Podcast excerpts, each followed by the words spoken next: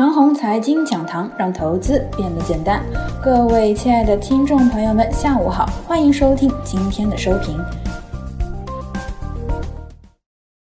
券商助阵，科技股行情更加火爆。事后看呢，几天前的减仓显得有点小气了，以六到七成的仓位迎接今日的大涨，略显不足。不过毕竟是涨了嘛，六到七成仓位也赚不着了，何必要求满仓迎大涨呢？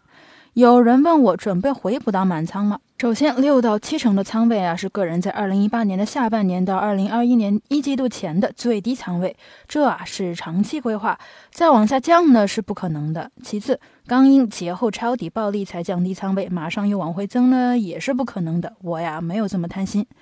咱们来看看今日的行情，券商股的加入呢，让科技股的行情变得更加火爆了。券商、银行等金融股的加入，延续了行情的时间。之前金融股呢，只在二月四号和五号涨了两天，之后啊，好几天都是一动不动的，眼看着就要搞出问题了。好在到了今天呢，金融股的暴动解决了这个问题。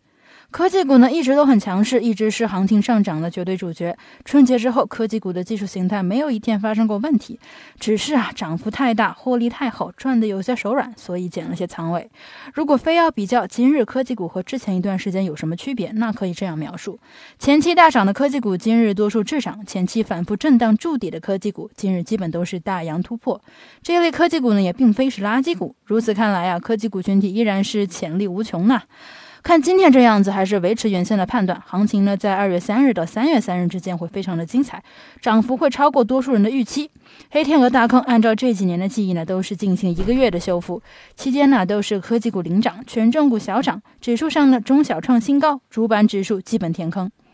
之前的几天，个人只是从长远来看，不希望这一个月涨太多了。透支太多的话，反而不利于接下来股市拉动经济的效果。股市扶持经济需要的是涨得持久，而不是短期涨太多。不过，我们的股市永远都有这个尿性，涨起来疯涨，一旦涨过头，等到市场调整起来又非常的残酷。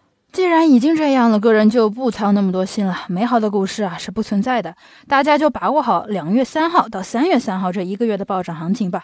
而后呢，一定要预防市场的调整，跌起来啊一定会跌得不轻。最后呢，我给出一些操作建议。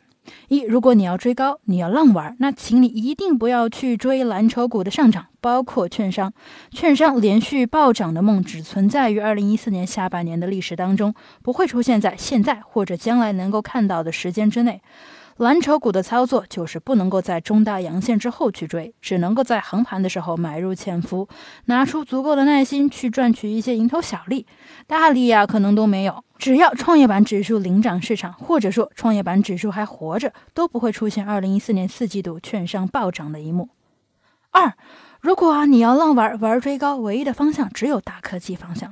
这个方向只要注意一下质地和个股的技术形态，一般是套不死的，说不定呢还能追出一个牛股出来。以上就是我们今天的全部内容，祝大家股票涨停。